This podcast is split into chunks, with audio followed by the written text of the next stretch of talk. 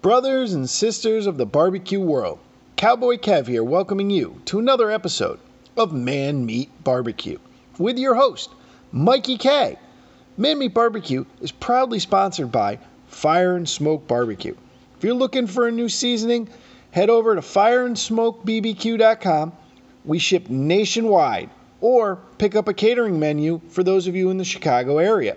Also brought to you by Myron Mixon Smokers if you're a caterer, competition, or just a backyard cooker, we have the smoker for you.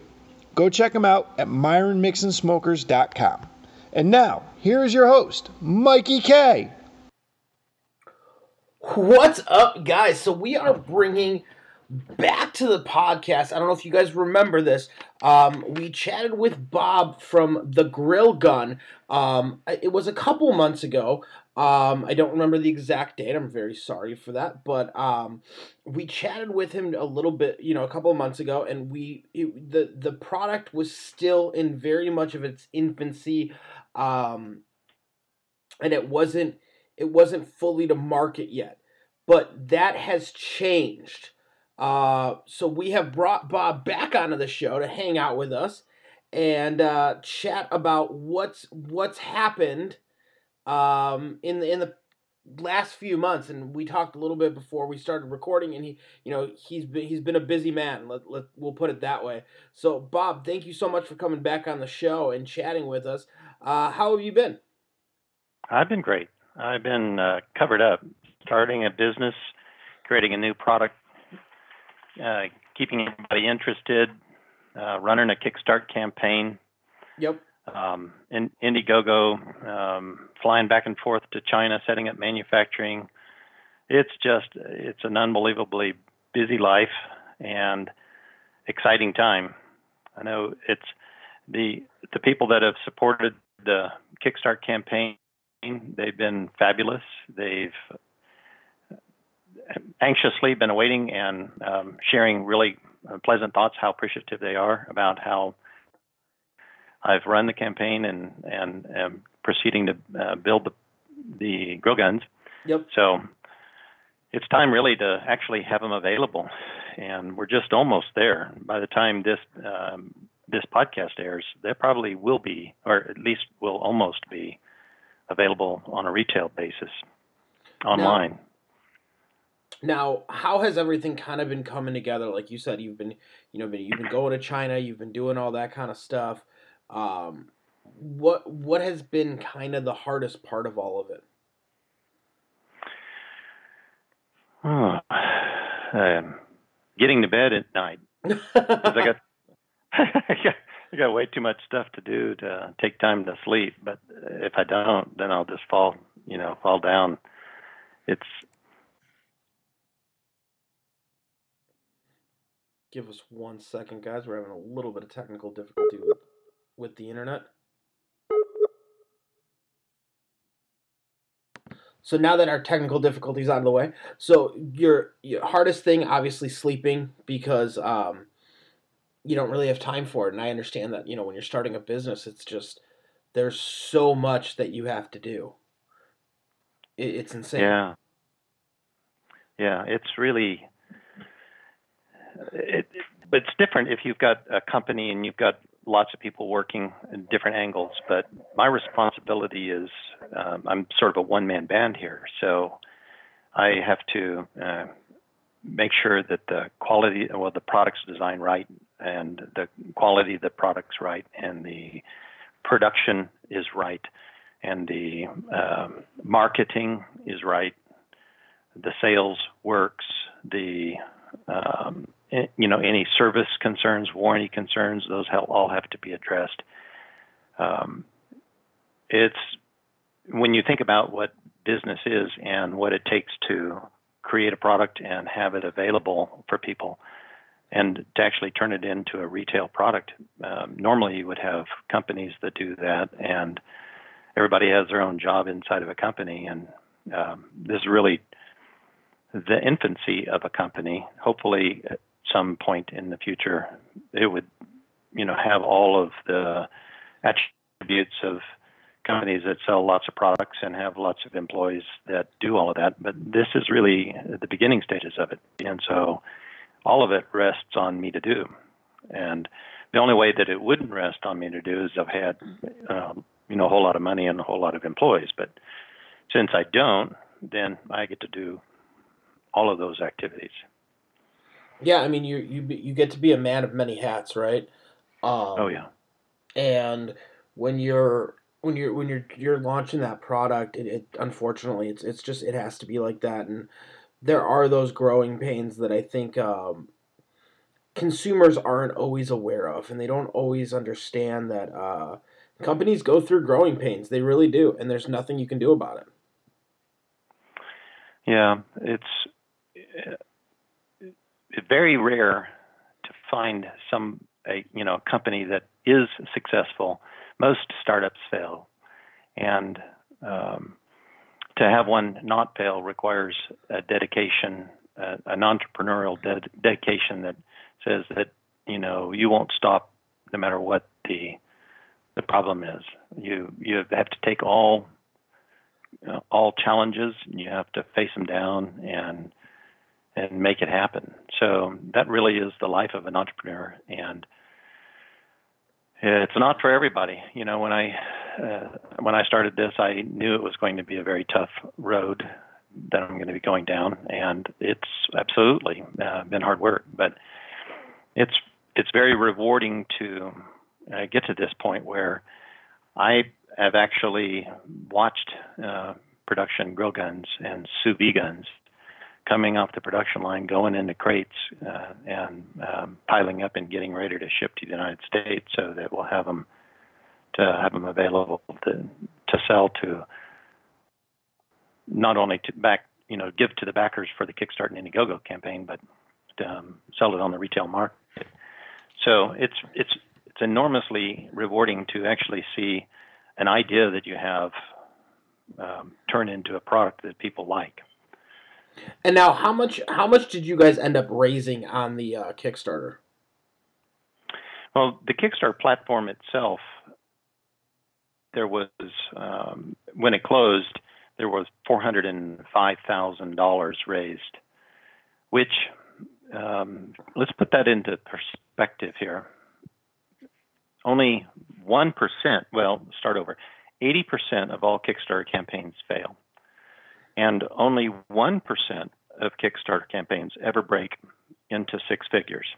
So only 1% of the 319,000 Kickstarter campaigns that have run since Kickstarter began in 2009 have uh, have ever reached over $100,000. And all of those that reach $100,000, they they're they're done by people who have whole teams of people who make that happen. A marketing team. It, it's a multi-year, multi-month process to turn a product from an idea into a successful Kickstarter campaign because you're trying to reach people in a 30-day period yep. to to get them to buy into your idea and support you. And that's enormously difficult to do. Most people can't do that clearly by the fact that only 1% of people who try ever even get to 100,000. And to get over 100,000 into a lot, you know, a number of them have gotten into the millions. Uh, mine didn't, it wasn't that successful, but um, when you can, if you just take the comparison of the 318,000 campaigns that did less than mine did, and only the 1,500 that were more successful than mine, then my campaign was in pretty rarefied air when it comes to um, the enthusiasm that people had in backing the product. Well, I mean, in general, and, and, I mean, it, it, sounds like it did. It was very successful. Yeah, it's right now. It's it's uh, eclipsed half a million dollars in uh, campaign support dollars, which is is pretty good. And when you consider the 400,000 for uh, Kickstarter and 100,000 for Indiegogo. I mean, I think I think that's fantastic. I mean, I, if I were you, I'd be stoked about it. Um, and I'm, I'm pretty sure you are. Oh, I am. Yeah. With with the Yeah. amount of just kind of uh, what's the word I'm looking for? Just the amazing amount of support that you definitely got. Certainly. Yeah, it was. It has been um, something that is uh, probably the the major achievement. The hardest part about running a Kickstart campaign is is everybody who backs you, you know, at any level. Basically, um, it's that many backers. You have to divide that total number. So half a million dollars by hundred dollars per backer. That's how many people think that they are um entitled to uh, ask questions and make sure how things are going and um, get their product. And and really they think that for good reason because they are. Every one of those people have supported the program. So communicating with the mass of people and communicating transparently and frequently requires a, a conscious effort to no matter whether things are going well or going poorly to let people know what's going on because people will forgive you for making mistakes or not telling them uh, something that they thought they should know as long as you attempt to um, tell them everything that's going on and keep them in uh, keep them abreast of what's happening Keep them in So- the loop. yeah, and I I've done that. Uh, the number of of uh, comments that I get, we're talking hundreds of comments from people that they make comments such as uh, you set the bar for what Kickstarter um, um, Kickstarter people should be doing. This is the way you should communicate with your backers. So overwhelmingly. I mean, you know, there are the handful of people who won't be satisfied by anything, but Yeah, but- well, I mean that's kind of yeah. but the, we but don't the even have to majority go of there. people all look at that and they say, well, you know, they recognize that for what it is because they really do appreciate somebody working really hard and keeping everybody in the loop. So it's been uh, really quite thrilling to run a program such as this and have a product that people like so much that they, you know, they climb on board and um, can hardly wait to get their hands on them. Yeah, I mean, they the product is it, it it's a very interesting, unique product, like we said before. Um, and, yeah, let uh, me take a, a minute here and just describe the two different products because they're yeah, I was gonna say uniquely I different. don't believe you had the other one when we talked last. No, it was it was early on. Um, the grill gun. There there are two products. One's the grill gun and one's the sous vide gun. And yeah, So let's start. I guess the grill gun is a little more obvious by definition. You know why why'd you call it a grill gun? Because you use it to light your grill. Uh, well, what do, what do you mean? Well, the grill gun is is just a high powered. Uh, throw the flame out there a couple feet, uh, super hot, uh, clean burning, um, torch. two foot long torch with two foot long flame, and it's for serious getting something lit right now. And it's specifically designed to, to put charcoal in your grill and and hose it down with flame, and within you know anywhere from 15 seconds to a minute, your grill's stoked, and you can cook your food. A charcoal grill, and uh, what happened in the process of introducing the grill gun and getting ready to launch the Kickstart campaign the um, the backers or the the would be backers, those that were in favor of the idea, were saying you really need to be paying attention to sous vide, and so I'm going, well, what's sous vide? S O U S V I D E is a French word for um, the way you prepare meat by putting it in a vacuum sealed bag and putting it under water and and uh, with a a device that circulates the water and keeps it at a constant temperature until the meat comes to that temperature through and through. So Yeah, pretty much a water bath. Yeah, Pretty much like a jacuzzi for your for your steaks, right? Yeah. So if you've got if you if you want your steak cooked medium, then you've got to turn it to 140 degrees. If you want it cooked rare, it's 138. I mean, it's 133, and and Yep. well is one 160. Those kind of things. So it's there's a tremendous amount of literature out there on how to cook food sous vide, and uh, it turns your average everyday cook into a master chef because you can't screw it up. It's um, Well, you can't overcook it, you can't undercook it. I've seen it screwed up, but well, it's it's hard. It's very hard. It's a very Yeah, I talented mean, person that does it. If you want to cook your meat rare and you don't get it over 133 degrees, It's, very rare. difficult. Yep. Yes, very difficult. Right. Now you can leave it in there too long and it becomes kind of mush. Yeah. But ultimately, what you do is you then take the meat that is kind of just a blah looking color when you take it out of the bag and you and you um, sear it. So it's basically the meat is nothing besides muscle, and the the flesh itself that as it's been cut through is open and it's got to be I'll use the medical term cauterized. You have to seal the edges of the meat, and you do that on a on a on a grill or in a pan or in an oven where the heat, the high heat, Yep. seals the edges of the meat, keeps the blood in. But um, sous vide, that process doesn't happen until you've finished cooking the meat, and then you expose it to high heat, either through some sort of really super hot oven or put it on a cast iron pan that's really hot, or uh, you know fire up your grill and and just and put it on there long enough to sear the edges. So those are all ways that you can do it, but by far the fastest and uh, most efficient way is is just hose it down with flame. And there really isn't a comparable torch to the grill gun or uh, the smaller version of it, the sous gun, for doing that. So if you take uh, one version of a, a meat searing torch out there, you you can sear your steak, a steak, in somewhere around maybe five to eight minutes. If you got ten steaks to do, you do the math, and that's how long it takes to put your your dinner on. Yeah.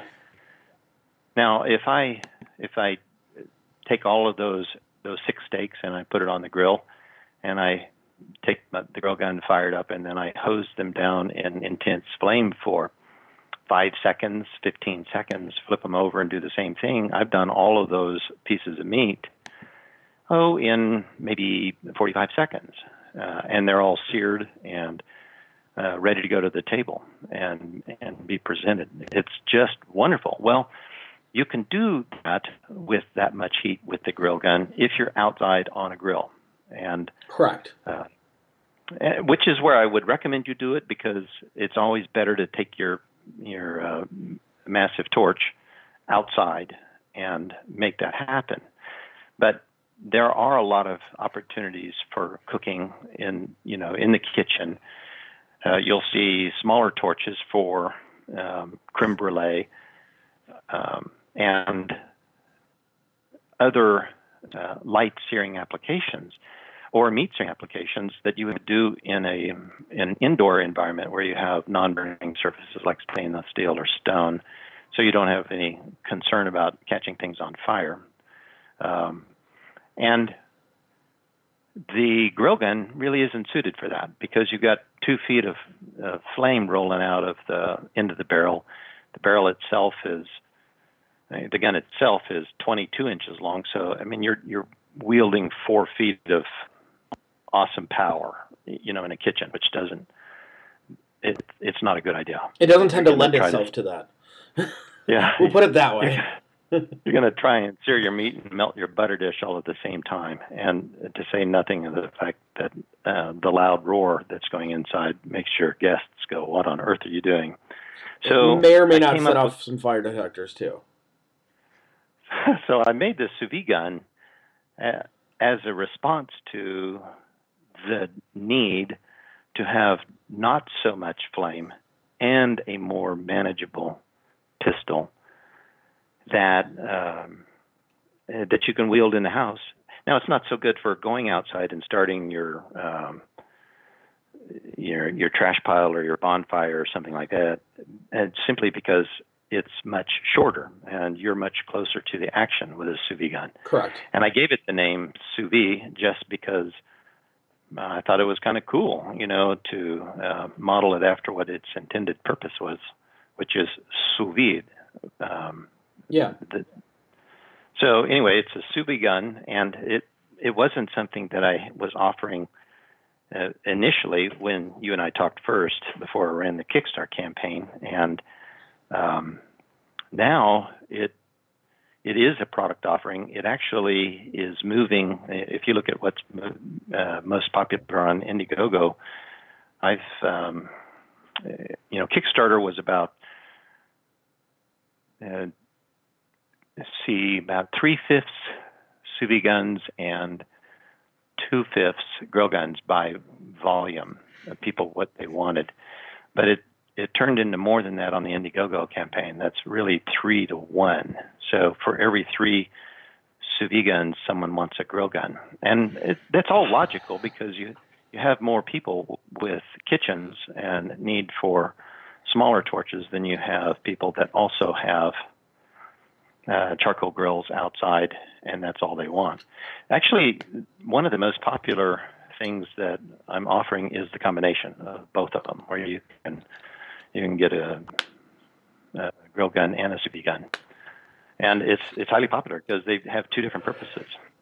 So, and they um, well, you keep one in one place and you keep one in the other. I mean, that's yeah. the that's the big thing, and it, it, depends on what you're doing that night. You know, I mean, are you grilling that night? Fantastic, you use the grill gun. Are you? Um, did you sous vide all day long and you just want to sear those steaks off? Awesome. You know, like right. I you did, go to my house. Yeah, you, in my house, you'll see the grill gun hanging on its ring on underneath the cooker uh, tethered to the 20 pound propane bottle, and it's there. When I want to grill, I light the grill, and I hang the thing up, and it, it's all done. I don't have to go looking for it.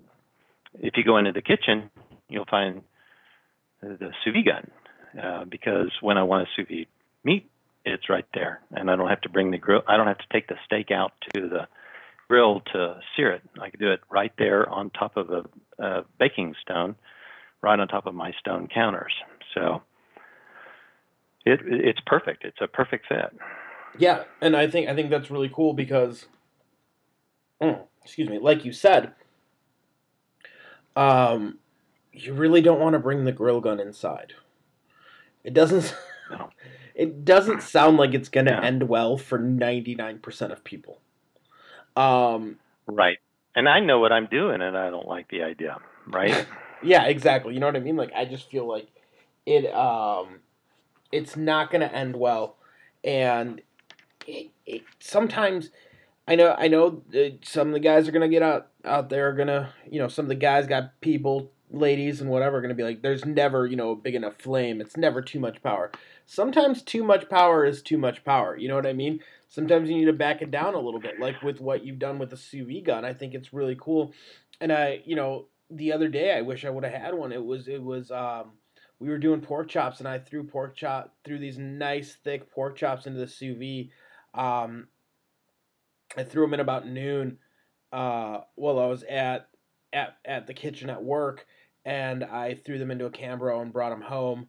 And um, the nice thing is the kitchen's only uh, I think it's like nine minutes away, so it's not like I'm gonna really lose any temperature. Um, and I knew right. I was just gonna sear them, you know, cast iron serum. So um, we did that, but it would have been nice to have just you know really hit them with that flame. Yeah, yeah. That is, I, that is a very. I, cool... Can't tell you how many people are saying the same thing that you are. They can hardly wait to get their hands on them, and I can hardly wait to get them to them because I have the personal experience because it's mine. You know, I I've got um, I've gotten to to design it, test it, and prove it out, uh, manufacture it, see it work, watch people's faces when they uh, light them up, and it's uh, it's a real thrill. So now, what would you say is going to be when these when these end up hitting the market? what what do you think's gonna be like the first thing you start to see really big? Cause social media, it's gonna eat it up. You know what I mean? Uh, what would you say is gonna be like the first real like? You think you're gonna see a lot of people using the grill gun, or do you think you're gonna see a lot of people using um, the sous vide? What do you think is gonna make a bigger uh, splash? I guess I should say. I can I can just take the temperature by seeing what people are how people are reacting to it on the Indiegogo campaign, and um, more people have have opted for the sous vide gun, and that's really in absence of anybody being able to eh, to have used them and to talk about them. So it's not hype; it is just watching what I've done in videos and seeing how it works and what people's needs are, the sous gun looks like it's just going to be considerably more popular than the grill gun.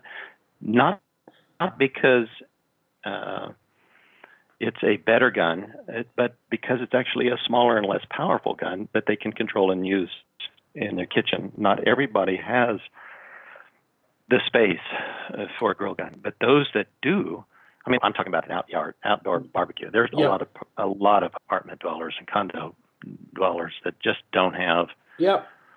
Absolutely. You know the space. So, since I would think if you've got a backyard and you've got a charcoal grill, you're going to have a grill gun, and uh, you'll probably have a sous vide gun for inside too. But if you just do the math on all that, I, I really do think that the sous gun will ultimately be, uh, initially, uh, be more popular, and that's the hardest part for me in in um, building them and anticipating what's going to do, uh, what's going to happen is in order to keep the costs down, I have to sort of anticipate what people are going to want and build in advance. And when they when I finally have them available in the in the uh, online store at grillblazer.com, people are going to, um, you know, it, it's kind of a first come first serve thing, and um, when they're gone, they're gone until I have another container load show up. And so I expect the sous vide gun. Uh, I'm I'm making more of them than I am grill guns because I really do think that there are going to be more people wanting them than grill guns, and I don't think I'll be able to keep up with the demand. I think we're going to be in a uh, through the uh, winter and spring of 2020.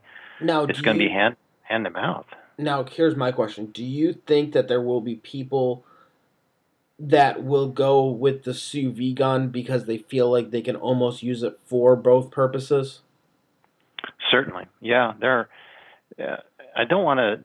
I don't want to say that that the small grill is suitable uh, because what you're working for and what you're working with is when you're throwing out a lot of fire is there's just a lot of heat at the end of the gun, and the CV gun brings you closer to the heat because the barrel itself is six inches shorter than the grill gun, and yep. the flame is the grill gun's flame is two feet long, and the sous vide gun's flame at maximum throw is about 16 inches long.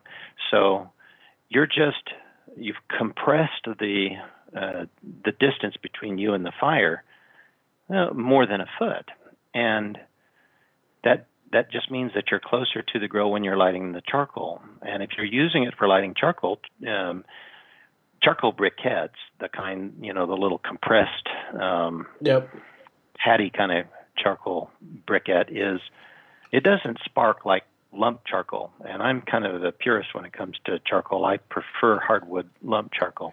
Yep. And when you when you get that hot, it throws off a lot of sparks, and so you're basically flaming um, a spark machine.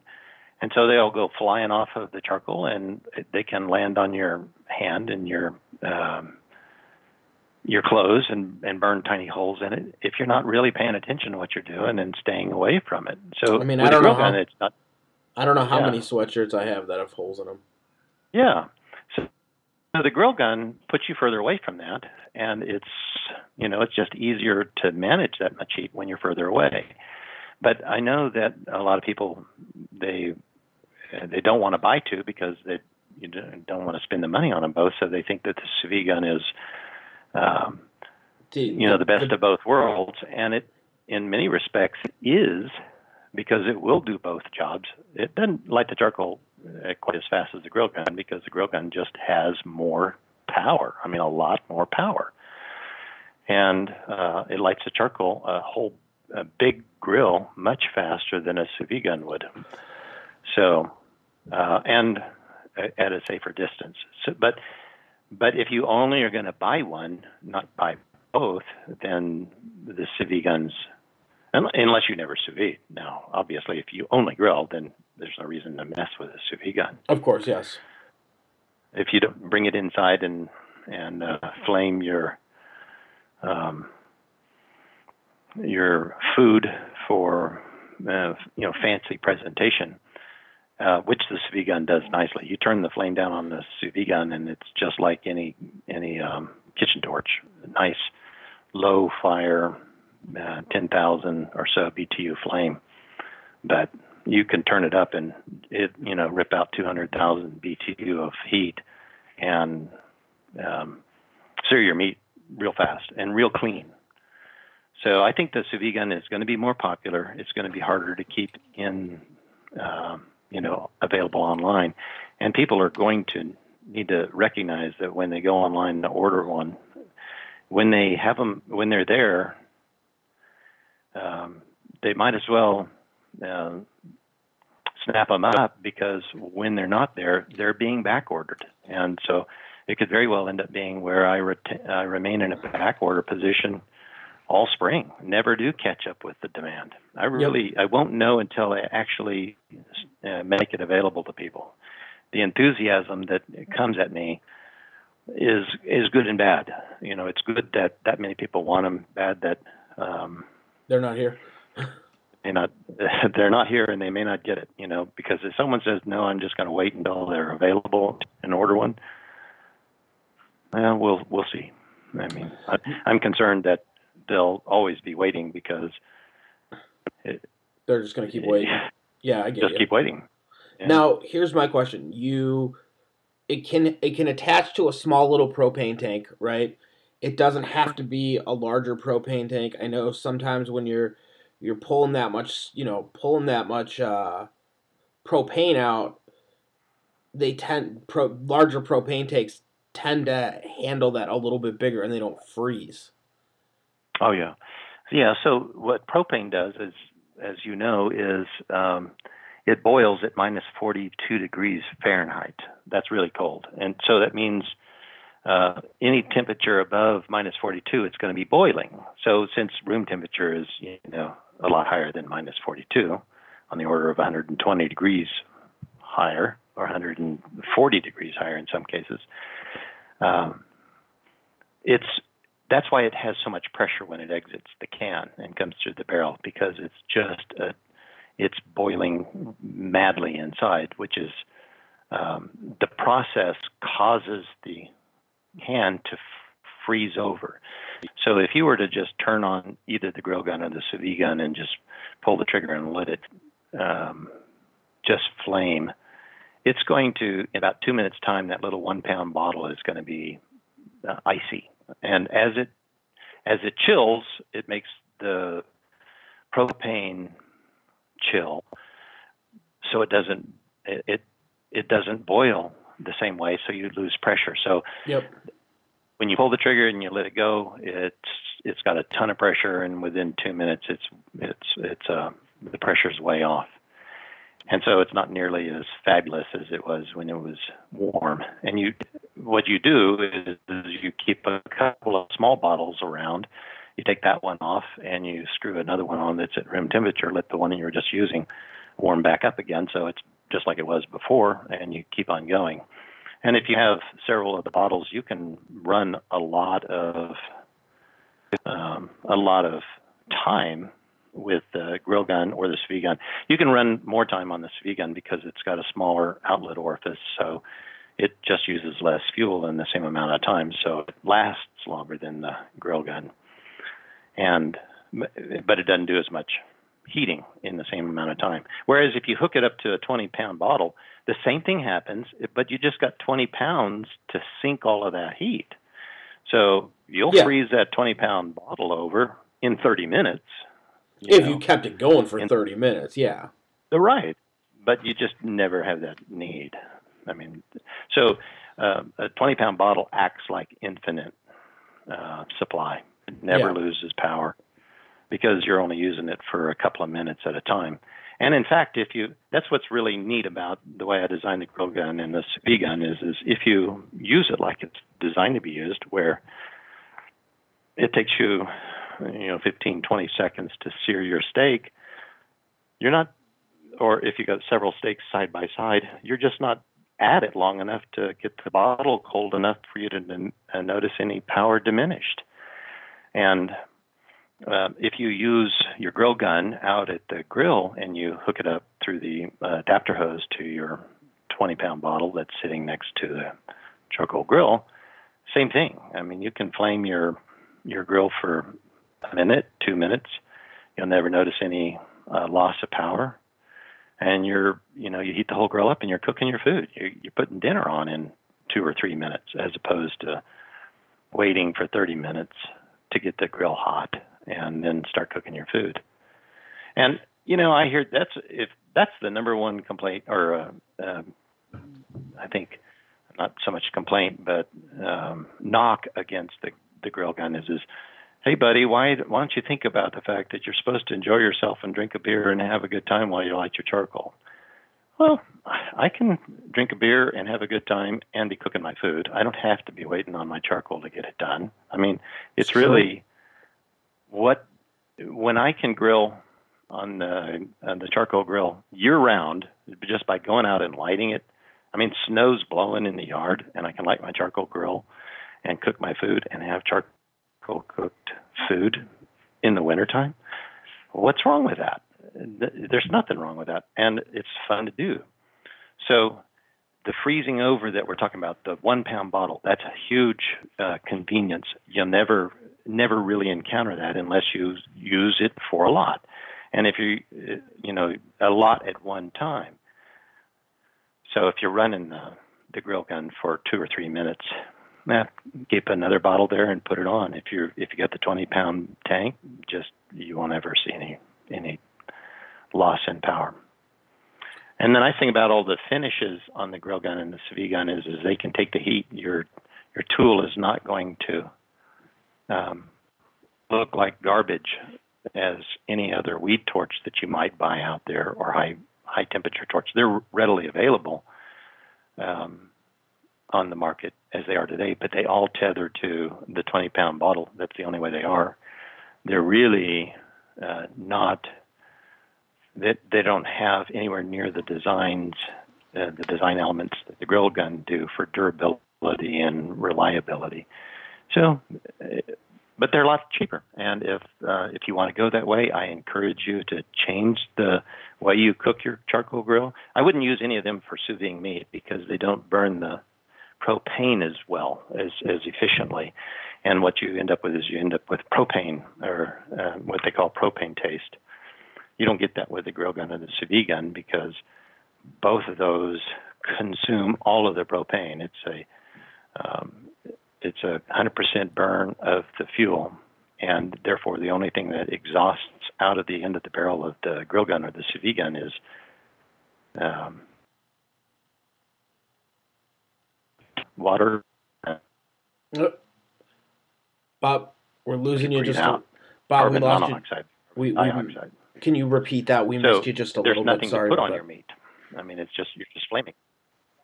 Yeah, I mean that's that's perfect, right? That's exactly what you want.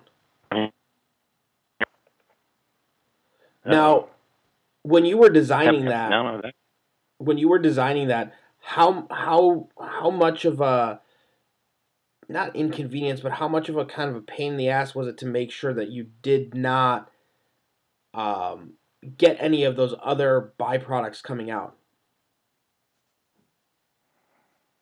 Can you hear me? I can hear you. Yep, Am I back? yep, you're back. Are you there? Yes, sir. We are here. Do I got you? I don't know. Can you hear me? Was is how Go for it. So your question really was, um, how hard was it to, to design out the byproducts that you have?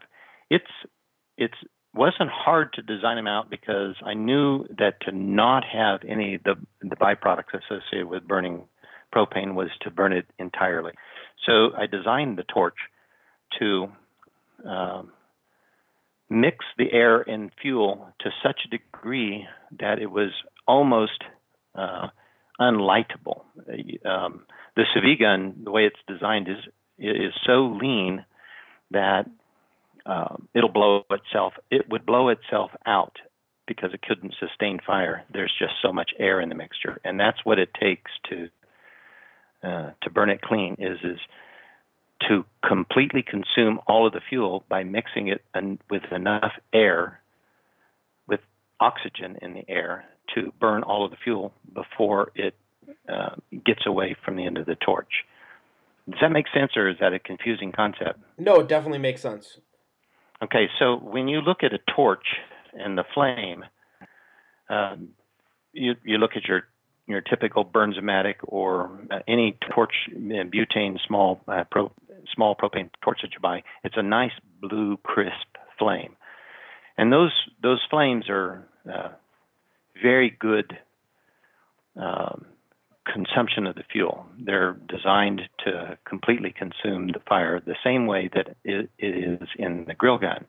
What's the difference is is when you have a high power torch, it's harder to get that much air fuel mixture in, and so um, it basically blows fuel out that is unburned. It's it's the same thing that happens in the engine of your car um, you know, you don't burn all of the fuel every, in every stroke of the engine. In fact, 30% of it goes out the tailpipe unburned. Um, probably more than you needed to know. But, um, the same thing happens in a torch. Unless you get enough air into the burn and keep the fuel in the flame long enough to, for it to con- completely consume, you end up with um, uh, byproducts of burn that come off the end of the flame that didn't consume, and you're basically um, spraying out there on your meat if you're using it for searing, which you know, we're splitting hairs. You know, carbon monoxide. Eh, when you, when you think about you're putting meat on top of charcoal, and the smoke and the and the the burning of wood, all the flame residue, that's also the same thing. It, so it's it's uh, burning wood and uh, cooking meat on charcoal is not a clean process, and searing meat with a torch, in most cases, is not a clean process. So, why get all um, uh, focused on a clean burning torch? And that is simply just to have the best possible taste that you can have of pure meat, and not any of the smoke or uh, carbon monoxide residue or any of the propane residue that you would have by using another torch. So it wasn't hard to design it out when I knew what it took to make that uh, go away. But I've got a, some really cool uh, design elements of the grill gun to make that happen that you won't be able to find in other torches because they're patented processes. I mean that that's fantastic. Now, yeah. With with the grill gun, I kind of want to ask this question: If you were to say, you know, obviously you got the grill right gun, there? you got this. Yep, you got the grill gun, you got the sous vide gun, right? Oh boy. Um, give us one second, guys. If you can hear me, this is perfect. Um, I wish I were here. So, um, basically, my question is, uh, with the grill gun, with the sous vide gun, you're kind of covering all bases, right? You're covering your sous vide cookers, you're covering your grillers, you're um, you're covering pretty much any any charcoal stick burner, um, Kamado style, mm. every every any any person that needs to light a flame to cook. Uh, so, are there going to be any other attachments for maybe the sous vide gun? to where it won't be a full open flame. Like, you know, you see some of those on the market that can take those torches and make it into like kind of like a searing pad will you ever be doing something like that, or do you feel like you don't need that whatsoever? Well, I, I, for the purpose of searing your meat, you don't need that. The uh, reason that people do that is, is because they do want a sort of a broiler type of sear. Okay. They don't want the flame directly on the meat. And um, there, there are some other attachments that go onto the sous vide gun that I have not introduced yet that are going to really impress a lot of people when they see it in the future. Uh, I really don't want to actually talk about them at this point. Okay. Because I don't That's want okay. other competition uh, to uh, know what it is I'm talking about. But uh, I think it'll it'll impress when I when I bring them out. It'll impress the people that wow I never thought about that. That is so cool. Man, that sounds fantastic. Bob, I want to say thank you so much for coming on the show, talking barbecue, talking talking grill gun, and talking the sous vide gun, which I think is really cool that you did bring that into play also, because I think that um, I think I just think it's really cool that you're you're giving the people who you know like playing with sous vides and and enjoy cooking at style a way to manage a flame that's not two feet long. Uh, you know. That's exactly right. So, uh, thank you for coming on the show again and chatting with us. If you can do me a favor, tell everyone where they can pick up their own grill gun and where they can kind of keep keep tabs on you on the internet. Sure, I, I'd love to, and I appreciate. Uh, I very much appreciate having the opportunity to talk to you and your audience, so that I can get the word out, so people will know about it, and we can build enthusiasm, and I can make more and sell more. Yeah. But the only way to find them right now is through my website directly, which is at Grill Blazer. That's you know all one word, the word grill and the word G R I L L B L A Z E R dot com, grillblazer dot com. and um, it depends uh, where we are when this podcast release, what you'll actually encounter. Right now, um, it still is the Indiegogo page. Uh, that's a crowdfunding platform. It will, in very short order, switch over to just the um, you know, just the um, grillblazer.com's web store, and the offerings that you'll be able to pick from um, will be right there online. So that's the only way to get them. And I um, would very much appreciate uh, everybody uh, taking a look at what the website has to offer. It explains um, everything that you would want to know about the products. And if you if it doesn't have an answer to a question you have, all you have to do is email me at, at bob at grillblazer.com and I'll I'll post it, put it up, and let other people uh, know the answer to your question. So it's a win-win for you guys. You uh, you get the best torch you can buy, and I get to make them for you and sell them to you. Yeah, I mean the website, uh, guys. If you haven't gone to the website, go to the website, check it out. It has a lot of information. Um, so I can't imagine you having a question that like the website doesn't actually uh, cover. Uh, Bob did a really, really good job at designing the website and, and a really, really good job at making it super user friendly and really having a lot of information on there. Um, which is fantastic. It, it should answer all of your questions. I really, I really believe it does. Um, I think it's a fantastic website. I, I think it's a fantastic product. So I want to say, th- like, like I said again, want to say thank you so much for uh, coming on the podcast, hanging out with us, and uh, you know, thank you so much, and thank you for thank you for affecting the barbecue industry and barbecue world and in barbecue enthusiasts in a great way. Uh, my pleasure. All right. Thank you. And I guess we'll talk to you another time.